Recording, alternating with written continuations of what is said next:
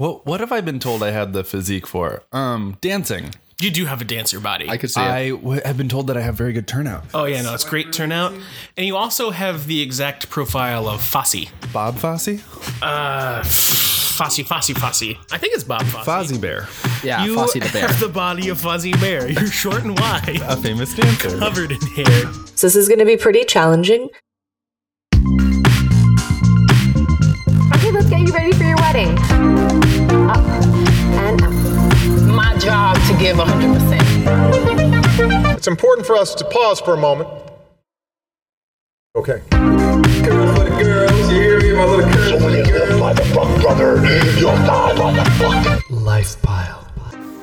Welcome to Life Pile Podcast, the only podcast that's randomly generated by selecting words out of a dictionary. I'm lifestylist and lifestyle expert Camden Johnson. I'm that small pipette that's supposed to be used to clean out babies' ears that you've been using as an anal douche because you're too scared to order a real one off of Amazon. Dylan Bragassa. Go eat some sun with your skin. It's Ryland. Absolutely. Cam and I were talking about this recently that we used to be like, we're winter girls and we love winter. I'm a snowbird. and we're like, why are we so sad all the time? And there's a there's a lot of answers for that question, but one of them is that Colorado is like sunny wintertime, and in Chicago, not the case. Yeah, living Yeah. in Chicago during the winter is very similar to living on a nuclear submarine during the Cold War. There's okay, there's nuclear war, and there's that Wyoming volcano that I'm constantly worried Yeah. about. Could I live on a submarine to to outlive both of those? I think living on a submarine is worse than death. And the only reason people do it is because when they sign up, they sign a contract that says they're only going to be doing it for so much amount of time. I mean, you get enough catchphrase expansion packs down there, and you could probably make it work for a while. Time flies by. Get a salt lamp. What's the half life on the radioactive soil? 2,000 years? Mm-hmm. I got all the expansion packs. I got my salt lamp. There we I'm go. set to go. Set to go. Down in the sea, where things are better, it is much wetter. Mm-hmm. Now you can see I'm a crab. I'm a French crab. Jamaican. Jamaican me crazy. this French crab. Making me crazy. I'm trapped in a nuclear submarine. Oh. Life Pile Podcast is the only lifestyle podcast where people give you the correct lifestyle advice. Every week we come at you with three lifestyle tips and we review some of the hottest lifestyles out there today. So before we get into the lifestyles this week, we do have a quick correction. In a previous episode, I did report incorrectly that God is a hired columnist for the publication Real Simple. It was a real simple mistake to make because he actually is a hired columnist for the magazine Simple Grace. So I hope y'all didn't give your money to Real Simple because you should be buying back issues of Simple Grace. Who's got some lifestyle tips for us this week? I know I have one. Hit me. Do not drink water. Okay. Water has only existed for the last like 60, 100 years. Okay. It was invented by the government as a delivery system for fluoride so they could get fluoride up into your third eye. Okay. Hmm. Back in the Middle Ages, they didn't drink water. They were just drinking booze all the time. Oh. Okay. That's why you never hear about water in any classical texts.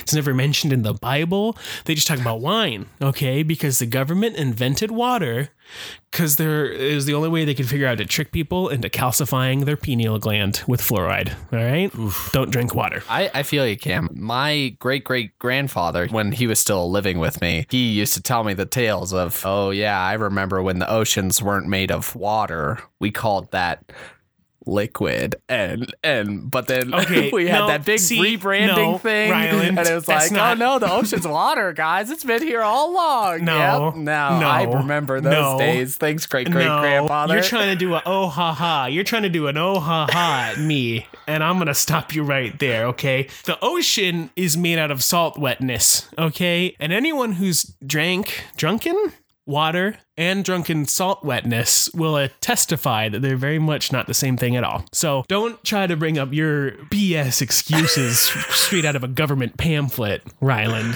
This brings me to a different, separate, great point, though. When people are always complaining, oh, the government, they can't do anything. But then they've pulled the wool over our eyes and made us think that water is a thing so effectively, but people think that the government can't do stuff. I mean, have you drunk a glass of water? Uh, because that's, they're doing it right to you and you don't even realize everywhere. it. They've cornered the market on liquids that come out of faucets. Can you name another brand that's got their stuff running straight out of your shower? They've cornered the market. And it's not capitalism because I should be able to license Coca Cola to put in a Coke shower in my apartment. Mm. But the big bag government wants to get fluoride in my body so bad, they've just made a monopoly. Mm-hmm, mm-hmm. Those poor good souls over at Coca Cola are really fighting for our right to know and to live enlightened lives outside of the mind control that Uncle Sam wants us to be living in. That's what Bernie Sanders is hooting and hollering about all the time. He's trying to get Coke back where it belongs in my sprinkler system. That's why you never see a picture of Bernie Sanders in which he doesn't have a Coke can label out in his hand. You ever notice that? Yeah. Every picture. Even that one where he's in the 60s getting arrested during uh, the uh, a social uh, social justice protest, you still label out. I don't know how he does it. It's so, that's why it's so fucking ballsy that Kylie Jenner made that commercial. She came right out and said, I am in staunch opposition to everything Bernie Sanders stands for when she led that march holding a Pepsi. I mean, why else do you think people got so offended? Shots fired. Don't drink water. I got a throwback lifestyle tip for you guys. Throwing it back. Throwing it back to childhood. You know when you're playing with your friend and your mom says that you have to come home and eat dinner? Oh, I hate It's it. the worst. Oh, Hate it's it. so bad. Fucking bitch, mom. Cam really has a lot of animosity, not towards his mom, but towards everyone else's mom. And I think that comes from a sense My of mom mom's great. competitive. My mom's really awesome. Cam has an incredible mom, but it manifests in this weird way where everyone else's mom is trash. your friend's mom is like, "Yeah, we have to eat too." And so you you turn to your friend and you say, "Eat your dinner real fast. I'm just going to skip mine and then we can play more." So this is where things kind of get technical. Let your friend walk you to the door and you have them loudly say, "Okay, bye. You're leaving. I'm watching you leave. Hmm. Goodbye." Right. And then make sure you open the door real wide as if a human body is passing through it. And then you slam it shut again. And then you go hide under your friend's parents' bed. So your friend's going to scarf down their food quick as a fox. Now, this is where it gets super technical. Halfway through the meal, your friend's mom is going to get a phone call. It's going to be your mom. She's going to say, Did you send Dylan home? And your friend's mom is going to be like, Yeah, I heard him leave. And your mom's going to be like, Well, he didn't come home. Now, remember, this is the 90s, so like Elizabeth Smart and all that stuff. Pretty soon, you're going to start hearing sirens outside. Now, this is when it gets quite technical, you guys. Uh, a neighborhood search has been launched. Your neighbors are outside, they're calling your name. The authorities have been notified. Your mom is crying. Uh, at one point, your friend's mom is going to go into her bedroom and look around. Now, this is, it's going to get very technical right here, you guys. You need to be sure to not make any sudden movements and to hold your breath and eventually she's going to go away. Now the crucial mistake that everyone makes is that you're going to get bored.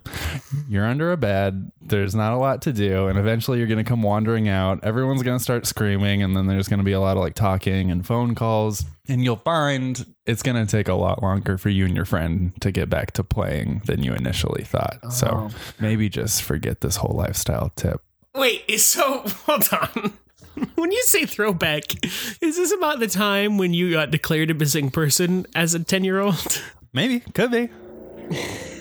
It's just more a throwback to kind of those ubiquitous, universal experiences we all had as children growing up in the 1990s. See, it's very interesting because it kept becoming more and more technical. I noticed, like Inception, we kept going into another deeper level of technical Well, hey, technicality. I figure we're on episode six. It's time to stop giving these slow pitch softball Yeah. tips Right, to people. yeah. We're all advanced at this point because we've done the hard work to get our listeners to a, at least an intermediate level of Oh yeah, technicality. no. If you're on episode six, then you are uh, uh, a new proto-human. You're above. You're a hu- whole new evolution of the humankind. Welcome, by the way. Yeah. Um. So I did notice that when you're saying this is where it gets technical, I thought you were saying this is where technical skill is required to achieve your goal. Mm-hmm. When really what you're saying is this is where it gets technical, and that's why it doesn't work because I don't have those technical skills. I think an important part of being a lifestylist is to recognize where you fall short, to to to know where your boundaries are, so that you can expand them and push past them.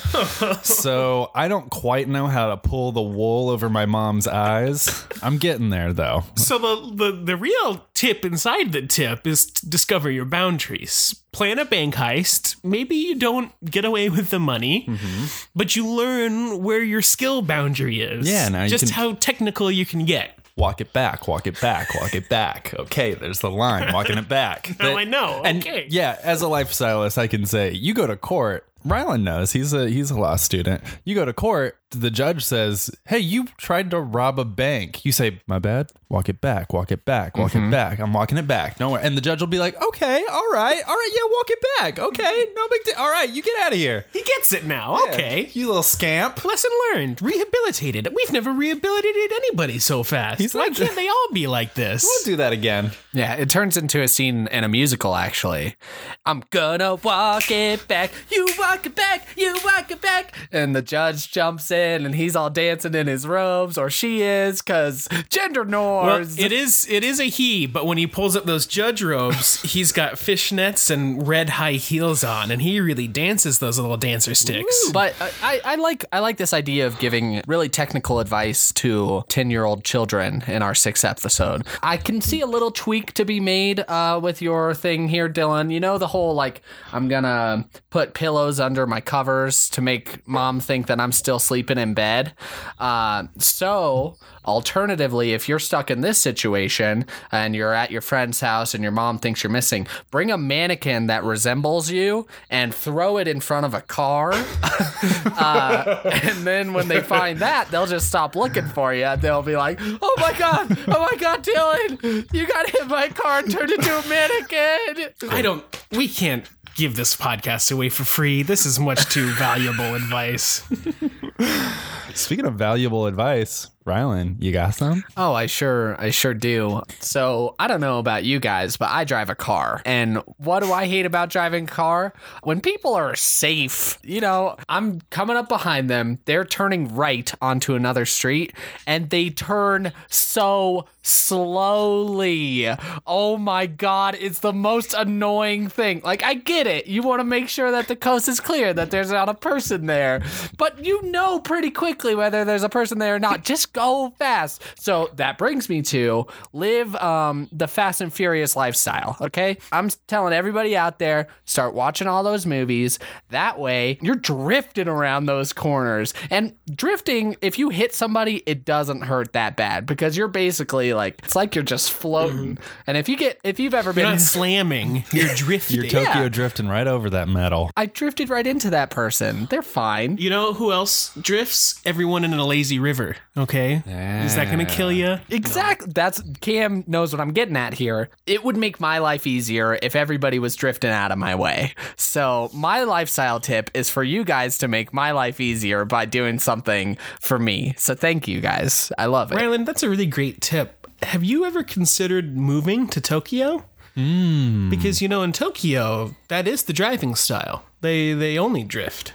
Yeah. I did know that, and that's why cars there are like pillows. Yeah, no, in Japan, the pancakes are like pillows, the cars are like pillows, monsters are like pillows that fit in your pocket. Everyone's always talking about Fast and Furious Tokyo Drift as if it's like Tokyo Drift and like a when in actuality when that title card comes up on the screen and you're in theaters it's in cotton candy letters and there's little bears shaking their hands and Vin Diesel's there.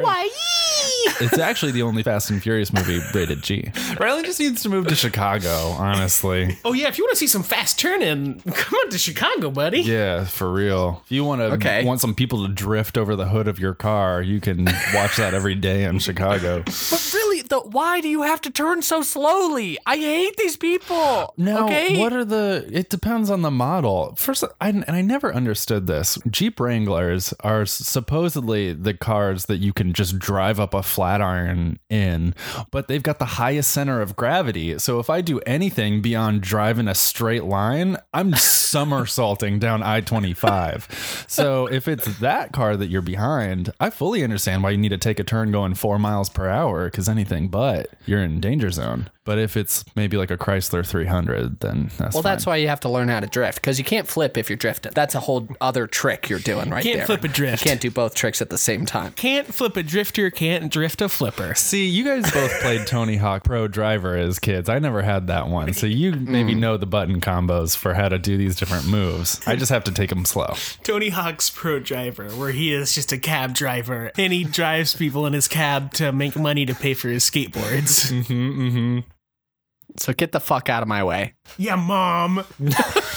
No. All right, y'all. Who is the li- first lifestyle for us this week? I got one. This past week, I participated in an American institution. Once a year, this magical time comes around where you gather with your best friends in the whole wide world. Obviously, I'm talking about your coworkers. Mm-hmm. These are the people who've been there with you through it all. They've seen you at your best. They've seen you at your quietest. They've seen you when you're just wearing headphones that aren't playing any music because you don't want to talk to them. And you mm-hmm. get together and you go do something called team building. Oh, build it up. But what building is there left to do? How can a group of people be more fortified than this? Yeah, because this isn't just a business, this is a family. This is a family. And you know what this family is about? Acronyms. Oh. We're about compasses. We're about tripods, cornerstones, foundations, about branches of trees and thought webs. So I thought, what better topic to do this week than corporate bonding retreat experiences? And I got some good ones for you guys. And before we get into this, just a quick safety tip. When you're doing corporate bondage, you should never see extremities turning blue, okay? Blood flow is very important. That's why for the corporate bondage, you know, don't use ethernet cables. You need things that can quick release if uh if an emergency happens, okay? But real pink and red are okay colors to turn our skin during this, right? wow, I just got more of an image of around during bondage than I ever had in my head before. Really painted a picture for me. until he says his safe word, which is just checking in. Do I still have extremities? Please advise. Thanks, Ryan. RE, my extremities. RE. Just checking in. Just gonna CC finance on this one. The first one I've got is blindfolded food tasting. That's where you put weird and wacky things on a plate. Don't worry about checking for people's allergies because that's part of the fun. There's the, you know, Yeah. uh, you put pop rocks in your mouth and they start sizzling. You put peanuts in Denise's mouth and she's gonna start sizzling if you know what I mean. so that's half the fun. And you're learning stuff about each other. Yeah. Did you know that about Denise? That her throat will close up if she so much as smells a cashew? It's fun. Did you know she kept her EpiPen in her little desk drawer that has the lock on it? and do you know where that key is? Because I cannot find it for the life. She surely can't tell you. Her eyelids are swollen to heck. Can you do the spaghetti, the Lady in the Tramp spaghetti one with that one with um your coworkers? I like that you're blindfolded and then there's food before you, and then on the other side of the food, there's another coworker. A And little surprise for you. we do that the whole way down the line. Yeah. You can do that with a plate of cashews. You can do that with strawberries. Oh, where does the French cuisine stop and where does the Frenching start? Because I am actually worried I'm gonna start eating human here. Ooh, ooh, ooh. Yeah, I have been waiting for a moment that felt natural to engage in Frenching with Robert from Customer Experience, and nothing like a blindfolded oyster tasting to get that rolling. And rumors won't get out because everybody's blindfolded. Oh, so yeah. me and Robert can really get into Yeah, it like yeah. we've always wanted to. How did my hand slip up his button down Oxford? I was doing the blindfolded food tasting. I'm sure you guys did it too. Is this not the plate? Because it's so firm. Because it's so firm. And cold. Oh God, Robert's dead. Oh no, he's allergic to shellfish. He's dead. I've been frenching him for 10 minutes. He's been dead the whole time. Yeah, there is like a survivor element to it where you realize that you're the last man standing at your company because everyone was allergic to Nutrigrain bars and to shell pasta. No, not shellfish. I'm allergic to shell pasta. no, no, this Velveeta shells and cheese.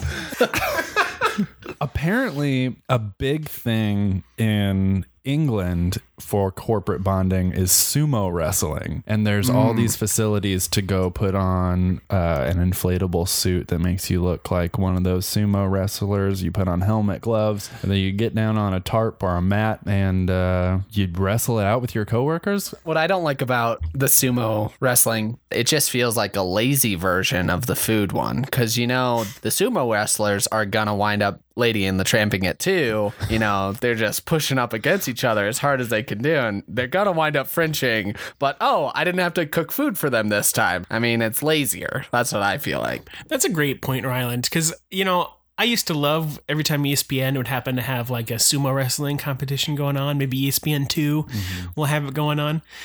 And I do love to watch it, but sometimes I have wished that I could just see one match that doesn't end in some Frenching. Yeah. You know, it is very kawaii. I'll admit it. I love to see those big boys get together, but I'd like to see the sport to completion at least once, and not that completion. The push them out of the ring, Right. not you know. Come on, Yeah, it's ESPN. They've got all the money for those fancy graphics. The Mario Kart confetti comes down and the big shiny rotating trophy graphic, but we never get to see it because they got to come out with a mop and a bucket and get all those boy juices off the ring.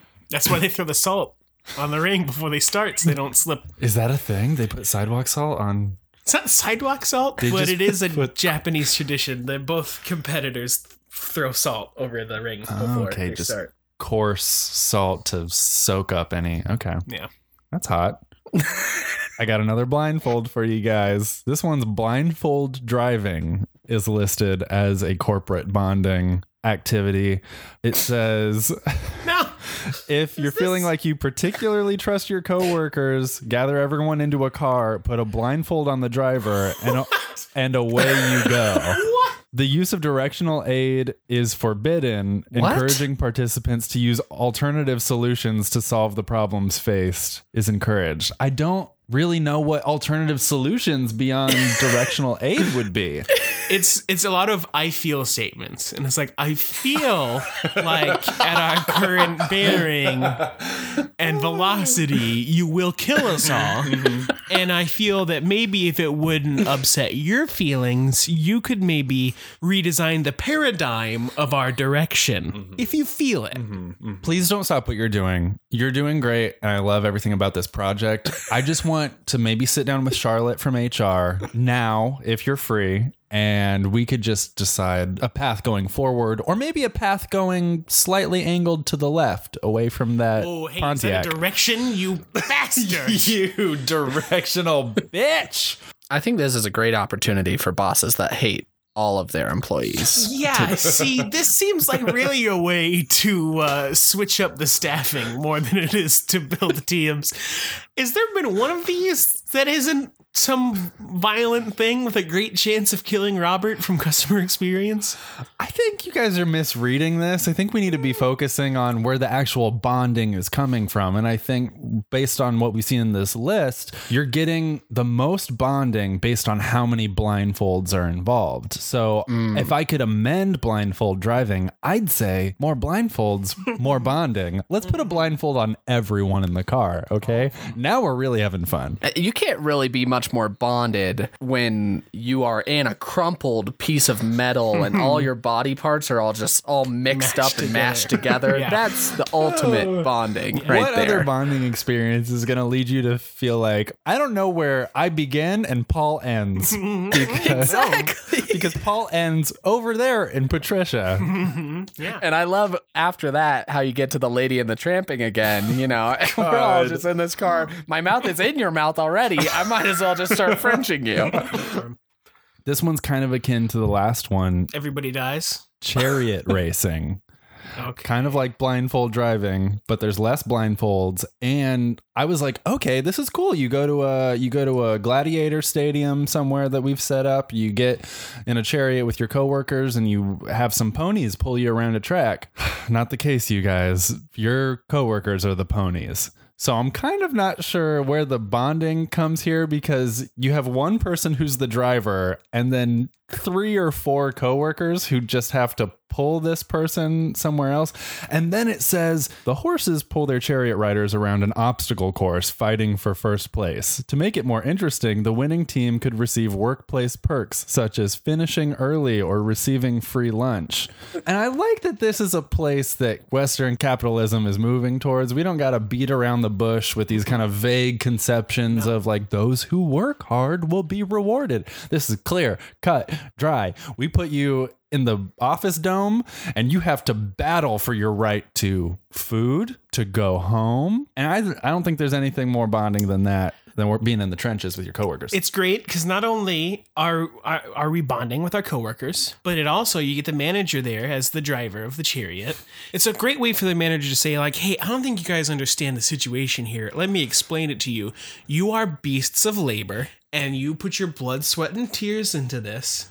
And once your body has been used up." Of all its potential, I will cast you aside like an empty husk.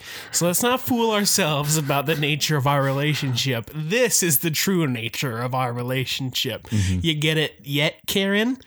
Here, have a sugar cube. There, there you just pet Karen's nuzzle and you give her a carrot. But she's blindfolded while she eats it. And everybody everybody has those coworkers that resemble horses. So this is just like your opportunity to finally Ryland- fulfill that fantasy. This is one of those times when I think working at a zoo has given you uh, incorrect. Because while I do believe you did have coworkers who looked like horses and they were called zebras, yeah, not everybody has a similar experience, Ryland. What? There are so many horse people in the world. You're you know that you work with at least one. Sarah Jessica Parker, Kellyanne Conway. This is mean. I'll be mean to Kellyanne Conway. Oh my god, so much focus on the secret lizard society that is taking over our society that we're not even looking at the horse people oh that are taking over our Ryland society. tried to warn us. Oh my god, he tried so hard to warn us. If we only hadn't died in that freak corporate bondage experiment. His middle name is Horse, Ryland Horse Warner, warning us about the horses. As foretold in the prophecy. As foretold in the prophecy, a Warner will rise. you guys, I didn't even notice. There's this still a blindfold heavy bonding exercise. You know your employees, they're gonna get skittish, they're gonna get distracted. If you don't corral them into a clear trajectory, this is where you start, this is where you end, they're gonna start wandering off to Slack, they're gonna get on AIM, they're gonna start, you know, talking to their friends in the break room. So you put blinders on them, distant cousin of blindfolds. Mm-hmm. And that way they're they're gonna stay focused on the track they just have opposite gender day listed. Oh, God. If you ever wanted to swap genders, now is your chance. Oh, what? are you- Which God damn is it. a fun opening sentence. Borrow your male or female counterpart's attire and turn up to the office as someone else for the day. Make it more interesting Wow. by adopting the mannerisms and personalities as well. Yeah, I got my coworker Rebecca, who she's from about 50 miles north of Milwaukee. She always comes into work with her waders. She's got her coveralls on. She just likes to bring her duck hunting gun in case we do one of those. So, you know, uh, Eric down in finance has like one of those pull machines where it shoots a clay disc up into the sky, and she loves when he brings that to town. So I got to be like, Rebecca, which means I've got to put all my RuPaul's Drag Race memorabilia down in the drawer of my desk. I got to stop painting my nails because Rebecca isn't a huge fan on that. And I guess I'm not wearing cologne today because I'm Rebecca for the day. Does this also mean you have to get the same dragon chest tattoo that Rebecca has? hmm I think so. I think it does, which is a bummer because then it's kind of like opposite gender day becomes the rest of my life. And you know, Rebecca didn't tell me. I've gotten a lot of strange looks at the beach with this tattoo. And I had a gentleman come up to me and say, I haven't seen you at the meetings before. And I was, I said, what? And he goes, the Brotherhood has been very careful to count its members. We haven't seen you before, brethren. And I say, Dad, what are we? Have I met you before? Are you dead? We go to school together. And then he, you know, puts a blade in my hand and he says, We're meeting at nightfall at the river. This reminds me of another great lifestyle tip I want to get out there into the world because it's happened to everybody. Someone comes up to you and they're acting like they know you, mm-hmm. and you're like, oh, I can't. This guy seems familiar, but I'm actually not sure if I've met him before. Whenever you find yourself in this situation, people think it's a very awkward and difficult situation. Not once you have this simple tip. Start saying phrases that sound like a code word for a spy. Oh, yes, well, the snow sits lightly on the avenue in Spain, you say to mm-hmm. them knowingly. Everything's fixed. Now mm-hmm. they're going, oh, but the leaves hang to the trees in Japan. Mm-hmm. And you're like, oh, yeah, well, the window panes are clear except when they frost. And now you guys are like very on the level. You're having a tete a tete. You've got that, you know, back and forth natural feel. He's handing you a suitcase, he's handcuffing it to your hand. Mm-hmm, mm-hmm. And it's like, okay, yeah, I've, I've achieved socializing. I'm great at it. Absolutely. Yeah. Rebecca hands you the two tote bags full of nitroglycerin and says, When the cock crows at the dawn, then we too shall rise to the throne of American Wow, politics. Rebecca's really bad these code words. If you guys ever notice that Rebecca, whenever she tries to talk in code words, just starts saying the actual thing that she's doing.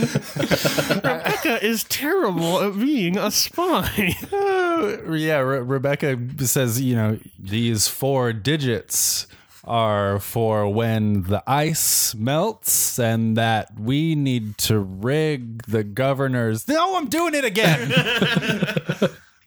Rebecca tries her hardest. That's why we keep her in the agency. and that's why opposite gender day is so fun.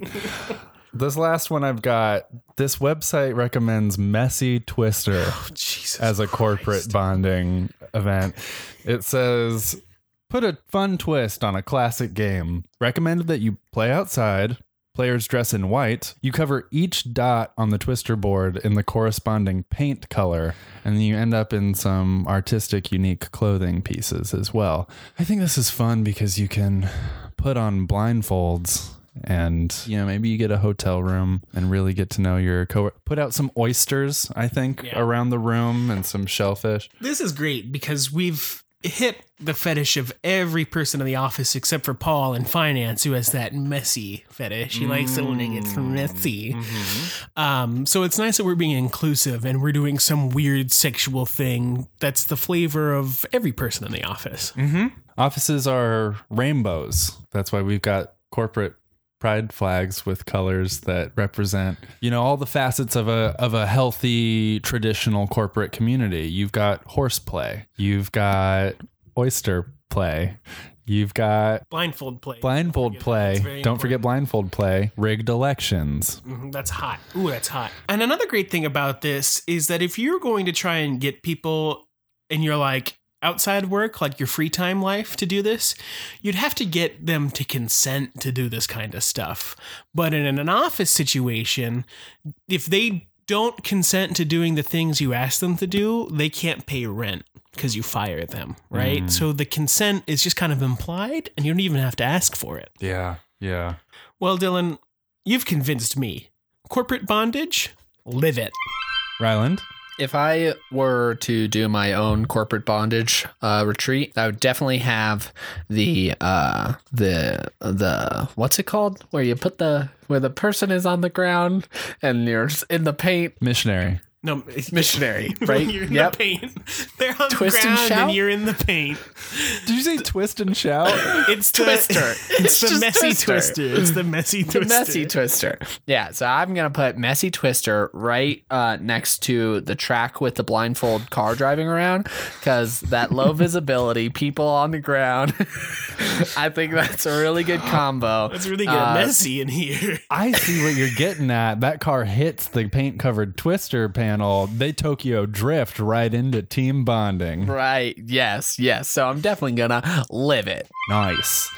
Uh, you guys, I'm a I'm a fan of sloppy eating, being covered in paint, and blindfolds. Fellas, I'm gonna live it as well. So I've got the next lifestyle coming at us, and this actually might be part of a series. I'm considering doing a series on invisibility because there's a lot of invisible lifestyles out there that I think we should be talking about. This lifestyle is coming to us thanks to the novel Billy Bathgate by E.L. Doctorow, published by Plume.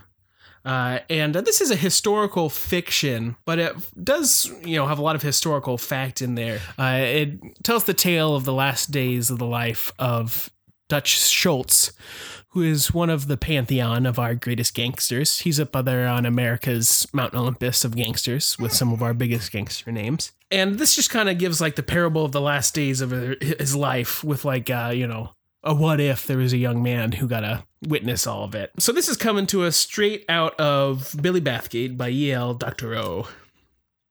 It is spectacular enough to see someone in the flesh whom you've only known in the newspapers.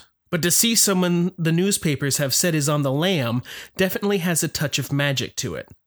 If the papers said Mr. Schultz was on the lam, then it was true.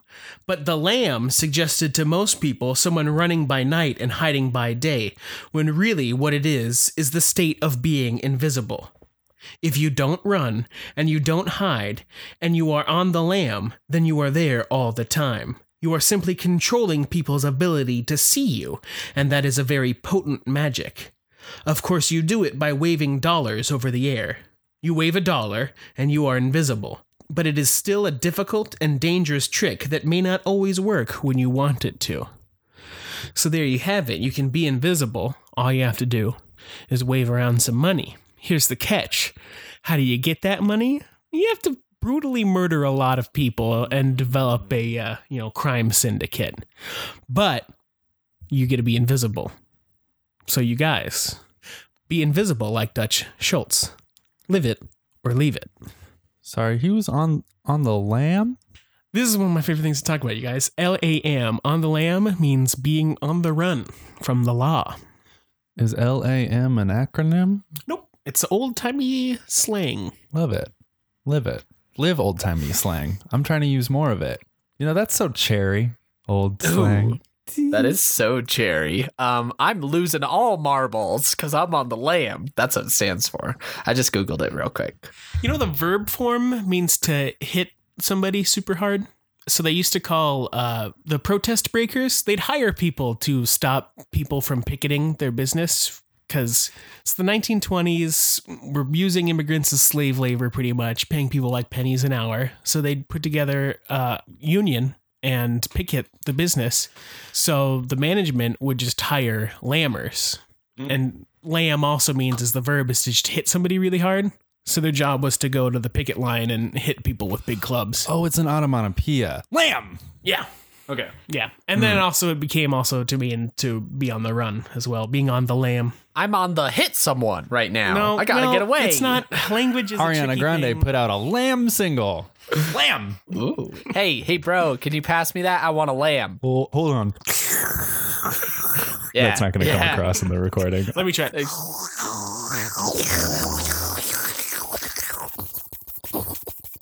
This might sound like the inside of uh, all of our digestive tracts, but those were bong noises. Because I want a lamb of it. I want to lamb that bong. I, I didn't realize that if I brought a new word into the room, that it would totally distract you guys completely. Uh, my favorite story is the line in the lamb. Bam! I hit that line right in the face. Take that, you little sucker. Mr. Rogers had that really dangerous, violent character on his old TV show, Lamb Chop. I don't know how they allowed that on children's TV. That was like PBS. Yeah. She was a karate master. It's crazy. well, you guys have convinced me. Be invisible like an American gangster? Leave it. Leave it. I just don't have the money to wave around. Uh, Okay, and if I have to kill people to get Yeah. that money, then I don't know that I want to kill people to turn invisible. However, can you use your money that you got from crimes to commit more crimes? Like I'm going to rob this bank and I'm waving money in front of the teller's face as I take money out of her till? Is that how it works? I love this because this is like I'm just watching Ryland discover how crime works, and it's really fun to see him like put it together. Did you know that Stalin pulled off one of the biggest bank heists in the century he lived in that went unsolved for a very long time. And uh, it was a robbery of some armored cars. They weren't cars, they were horse drawn carriages, but they were armored and they're full of money. And the only reason that he knew where they were going to be, when they were going to be there, because he attacked them while they were en route, was that he bribed one of the bank employees who he used to know from back in school days. So it is very similar to, you know, waving dollars at the bank teller while you steal money from them. The only small difference is that he didn't bribe the guy with money. Stalin bribed the bank clerk with one of the poems Stalin wrote because Stalin was famous at his high school for being a great poet. So he pulled off one of the greatest bank heists of his century by being a poet. No way. Is that not the pinnacle of fucking high school popularity to be like the coolest guy in school will write you a poem if you let us do this crime? That is so awesome. Stalin walk in with his leather jacket, his sunglasses on. He's got a cigarette hanging out of his mouth, and he pulls out a love poem, hands it to the teller. Teller opens up the vault, lets him right in. That's sexy, dude. Live it. Now, y'all, I do just want to let's let's preface this by saying he's a monster. He killed millions of people. Very bad guy. All right, that's preface. Okay, but I'm going to show you guys a picture right now of a young Stalin, and tell me if your vault door doesn't swing right open. Shut up. Yeah, yeah. He looks like a member of One Direction. Yeah, no, you, you you think you're gonna keep your vault door shut? No, it's swinging right wide I could be related to that guy. Yeah. I could be related to him. A him. veritable jungle of hair. Ryland, what do you mean you could be related to that guy? Are you admitting something about your family history, or okay, this is just No, he just looks like a cousin of mine. He does have those dreamy Ryland eyes, and Ryland's hair ain't nothing to spit at. Ryland's got some some going on up there. Yeah, so please stop spitting at my hair. You could take a long swim in these in these eyes. Yeah. Yeah. The are- bone structure. Did kill millions of people. Very bad guy. Very bad. Uh, du- I would still lamb it. Oh, he'd lam it hard. He'd lam it. I was gonna say lam it hard, but that's really redundant. Yeah. I I, I, I I like the idea of of using money to solve my problems. And you don't mind killing to do it. I don't mind killing to do it. Killing money, living fast. You killed a lot of people with that corporate bondage section. Yeah, yeah. Let's just keep it rolling. You're kind of like Stalin in that you're beautiful. You've killed a lot of people, and you don't seem to have a lot of regret. I kind of do look more related to Stalin than Ryland does. Wow. Okay, hurtful. Is the, are we doing a Stalin off? Oh, it's a Stalin off! Just call me Dylan Stolinoff. Was he from Russia? He was actually from Georgia, but oh, he oh, so he you've got like wouldn't- that Atlanta accent. He kept it yeah. secret. Hi, yeah, yeah. hi there. Roses are red, violets are blue. Let me in this vault and I might like you. Say the words, Dylan. Say those magic words I have to hear. Using my Stalin powers to kill people, but then cloak myself in invisibility is going to be a libet from me. There you have it. We all learned a lot today. Ryland, what do you got for us this week, my bad? you know, Cam, you really set me up really well here. We give out a lot of lifestyle advice on this show, but we don't give enough life taking advice. I got a theme. Yeah, a lot of ninjas have been writing into the show and complaining that their hair looks great and their skin's clearer than it's ever been before, but they're getting bored with all the manslaughter and they need a fresh way to do it. Right. So you guys live out in Chicago way, and so I'm sure you've heard of this place. It's a pretty popular place actually. Like they wrote a book about it.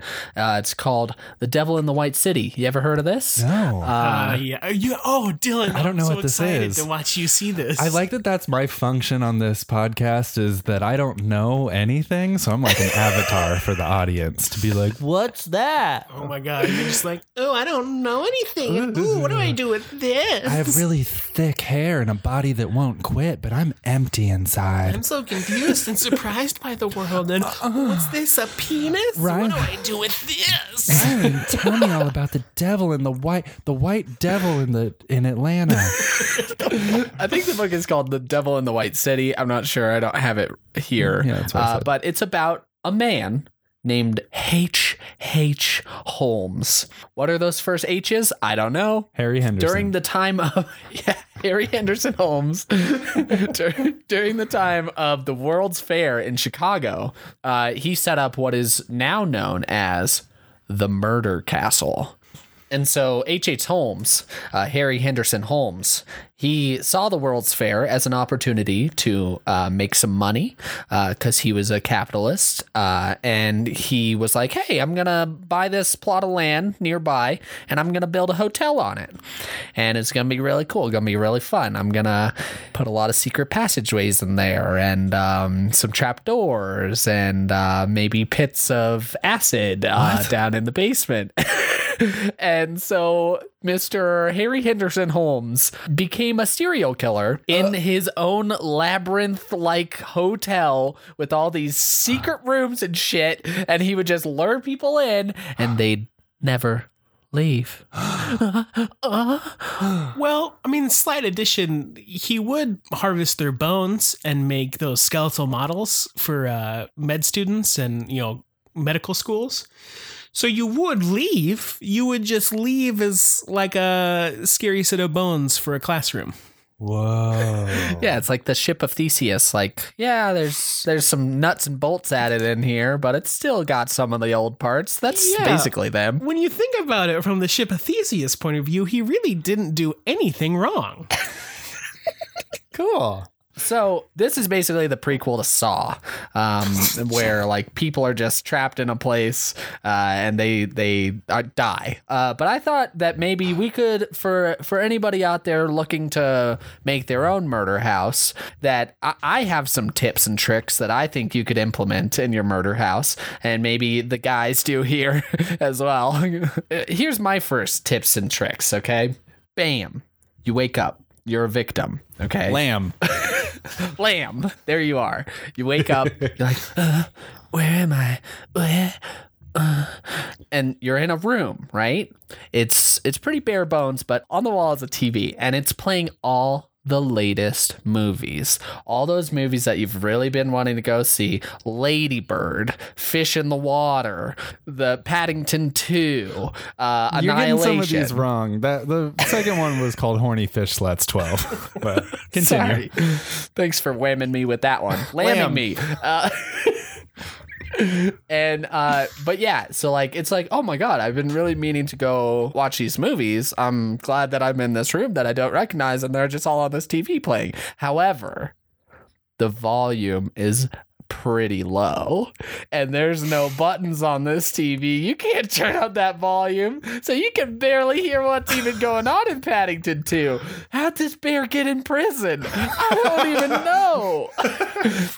but also, it gets even worse, guys, because then you hear clip clop, clip clop, as there's somebody in the room above you walking around in high heels, and they ah. won't stop. They're just walking around in high heels. I thought there was a horse person up there. Kellyanne Conway's in the room above you, and we don't know what she's doing. She's wearing her heels too, and it's just really obnoxious. It's just like, wait, are you going out? Are you going to a party or something? Just leave. God. It's like, okay, doing your tap dancing in your high heels. That's a great place to do it, right? In the room above me. I'm trying to watch Paddington 2 here, and the volume's very quiet. I think Ryland has a great point. If you want to make a torture murder house, one of the best ways to do that is to not murder anybody because it's just not good to murder. So I, I think this is a great piece of advice. Slightly inconvenience someone for a short amount of time and then release them. Yeah. I mean, I'm a I'm a nice guy. I'm a good guy. I don't kill people, unlike Dylan who loves Putin. Uh, sorry, Stalin. I'm really on fire today. so I I don't I don't want to kill people. If you want to do that, I don't know. I don't have any advice for you. I'm just here for the psychological torture. Okay. Uh, next thing you could do. This person's watching Paddington 2. They've got the clip clopping horsewoman upstairs in her high heels, just practicing her moves for the night out. And then on the walls, you have a bunch of calendars. And and you have a bunch of sticky notes all over these calendars that say tomorrow. It's due.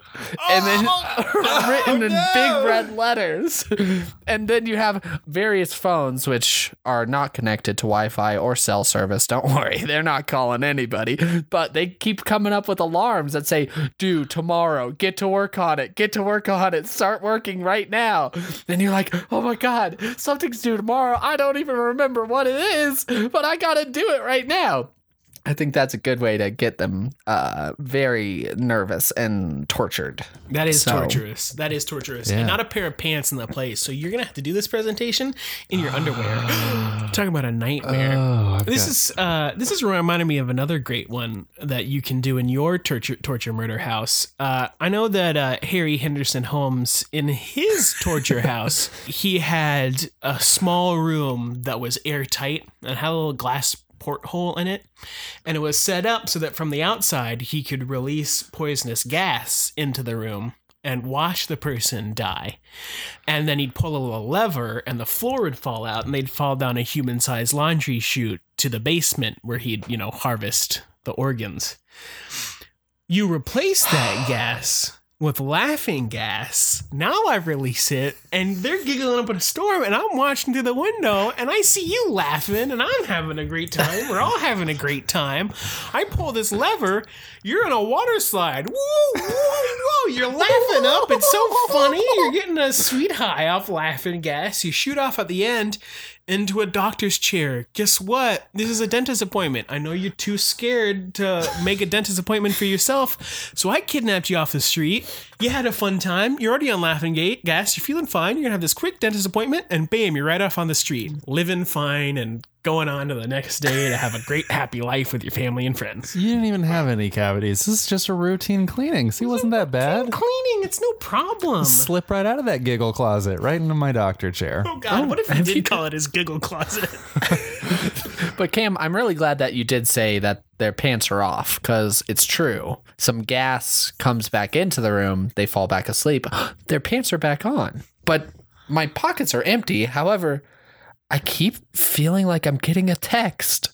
I did my uh, pocket just vibrate? Oh, god damn it. I, I, I don't even have a phone in there. Vibrating pants. Oh no! it's The most torturous thing I could ever imagine. Vibrating pants. That's evil. And you could do it. No, you could do That's the thing. Like, if I could get Dylan's pants off of him within the hour, I could probably rig up a vibration system in his pants on a like a random release. And that is torturous. That would drive you insane. That's what I'm looking for in a partner, though. I don't know. This might be where I diverge from you guys because you don't think it'd be fun to just go to the cheesecake factory with your significant other and they got an app on their phone that's connected to your pants and they're just jingling your janglers the whole time. Like, oh, oh, yeah, we're gonna do an order of the garlic bread, Bzzz, and then like, oh, give you a little like, ooh, like I don't know. This sounds like paradise to me. Yeah, I'm pretty sure after like day nine of being in the room, the victim would start having sex with their pants. Just because, what you gonna do? Wow, you've, you've got a lot more respect for me than I do. Because if you put me in some vibrating pants, I'm gonna have sex with those really quick. I'm gonna cover up the porthole to the room and I'm gonna start fucking those pants ASAP. We we switched out the cartridge for giggle gas and we just replaced it with horse tranquilizers and we can still hear Cam just like lamb, lamb, lamb, lamb, lamb. Right into that denim. but the neighbor upstairs, she'd fall right asleep. Uh, my last one that I have here is you make the air in the room really cold and dry. Not, I'm not gonna freeze this person. However, I do want to put a cute little adorable kitty in there. But she's really scared. However, because the air is so cold and dry, whenever you try to touch that kitty, it shocks her and she runs away all scared and sad. And so you're just you just really want to pet and hold this kitty, but it keeps shocking her because the static electricity and the air is so high because it's cold and dry. You're a monster. I love it though. I wanna get out ahead of this train and dodge this bullet and give a big old strong leave it on this.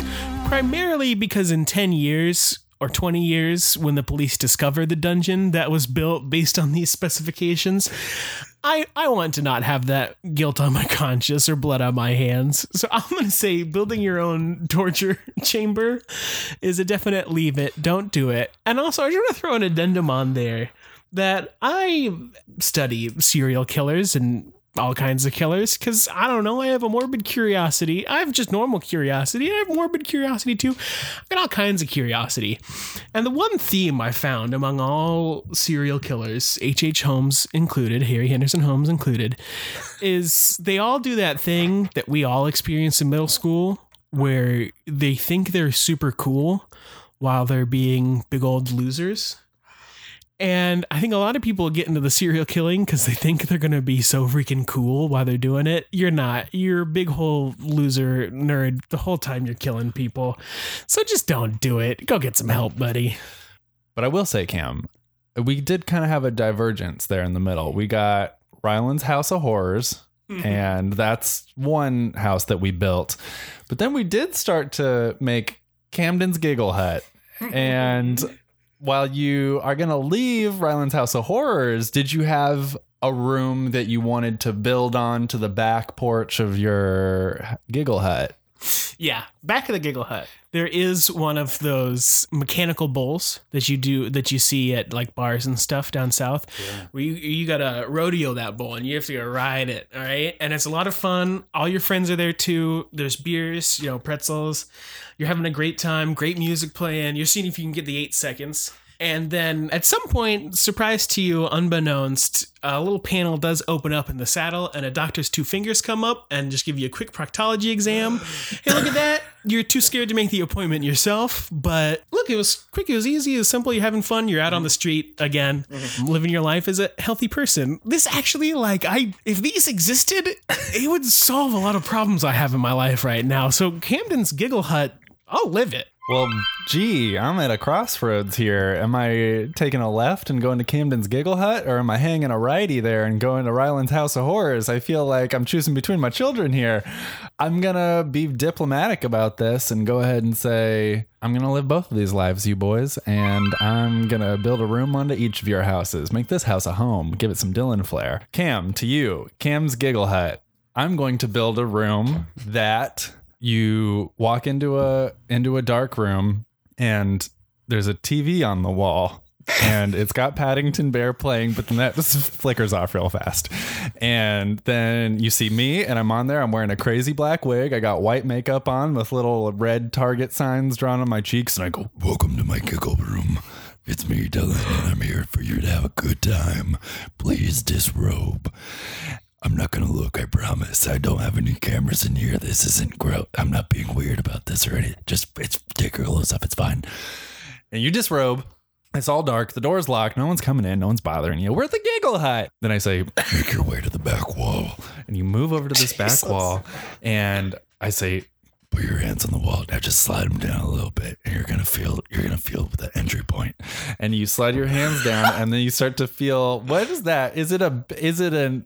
Anus the size of a wall? What's going on here? It's one of those giant. You never hold those things that slip out of your hands all the time. They're filled with glitter and fun shapes. Oh, I have a lot of personal experience with those. Well, I don't want to know that story because we're gonna get, we're gonna get to your house of horrors in a minute. You just slide yourself right into there, and then the lights come on, and you see all the shapes and the glitter are illuminated, and you're feeling safe as you're inside a giant human-sized one of those slippy glitter tubes. It's what we've all wanted to feel nestled and safe inside like a Technicolor Lisa Frank paradise. And then I I'm still in the other room, but you can kind of like vaguely hear me. You're you're inside this glitter anus right now. I say, You're having a fun time.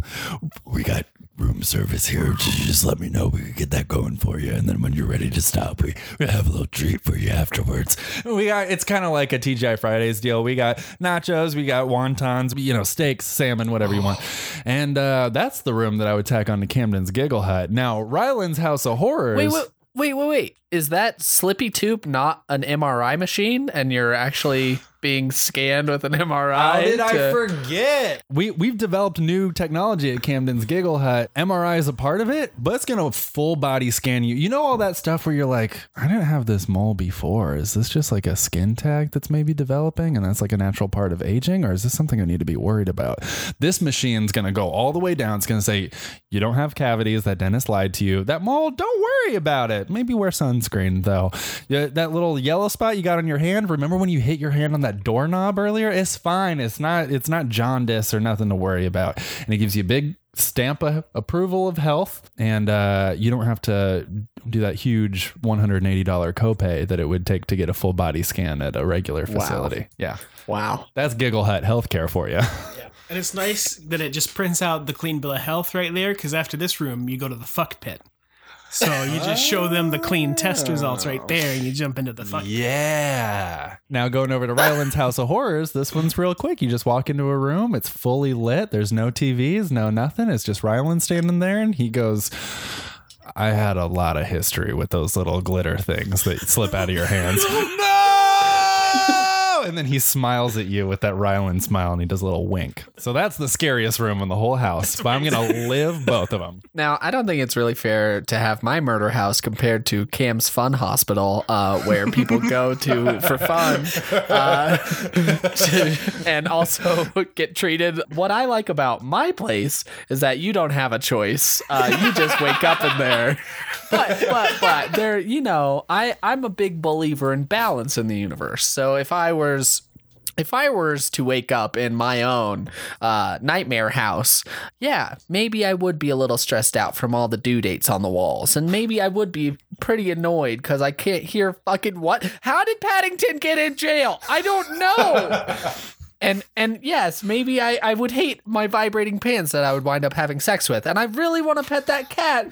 However, once I get out of that room, I will be able to appreciate my lack of deadlines, my ability to turn the volume up on my television, uh, the chance to pet a cat that isn't gonna be shocked every time I touch it, and I can still have sex with my pants if I want to. You know, I maybe I'd learn something in that room that pockets are really nice, and and so this is why I like my own murder house. I'm gonna live it. I am gagged right now. Yeah. Ryland flipped the script because you you leave the nightmare house. Everything Ryland just said is true. You leave the giggle hut. You're like, this sweater from the Gap doesn't feel like a glitter anus. Like, what am I doing here? And then you you see that stamp of b- clean health on your fridge that you got magneted up there. What's the date on that? Say three months ago. You're like, did I develop something since then? How many cavities do I got? And I've got at least four more moles. Your your life is just constant stress every waking moment that you're not at Cam's Giggle Hut. It's about four thousand dollars a visit to visit Cam's Giggle Hut. Yeah. Well, you're paying for a lot of doctor degrees. Right. On top of that. Right, a lot of alien technology that hasn't quite been patented yet. Yeah. That glitter ain't us. Can you just imagine being President Hoover when the aliens first visited and we're like, and we will trade you technologies like this cellular phone and this glitter anus? President Hoover was like, yeah, you can abduct as many Americans as you want. Give it to me. Let's trade. This is Lifepile Podcast, the only podcast that's living out the nuclear winter in a submarine deep underneath the Pacific. We want to thank aliens for glitter anuses. We want to thank Coffee for keeping us awake. And we want to thank our friend Scott Davis for the theme music for the show. If you want to catch me this week, I'll be trading poems for alien tech. Dylan, where can we catch you this week? That's a great question, Kim. You can talk to my work about it. You can talk to my family. You can talk to my friends. I don't think any of them are really going to know what I'm going to be up to this week. It's a big old mystery. I'll tell you one thing. I really want to get back to playing Banjo Kazooie at my friend's house, but what I'm doing this week, it's anyone's guess.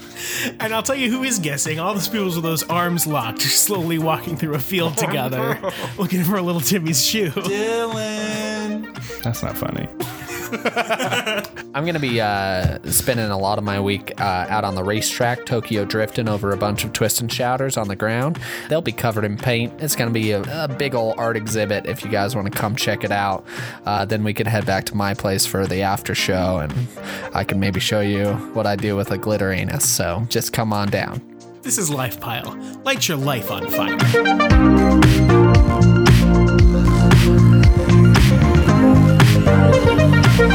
life pile.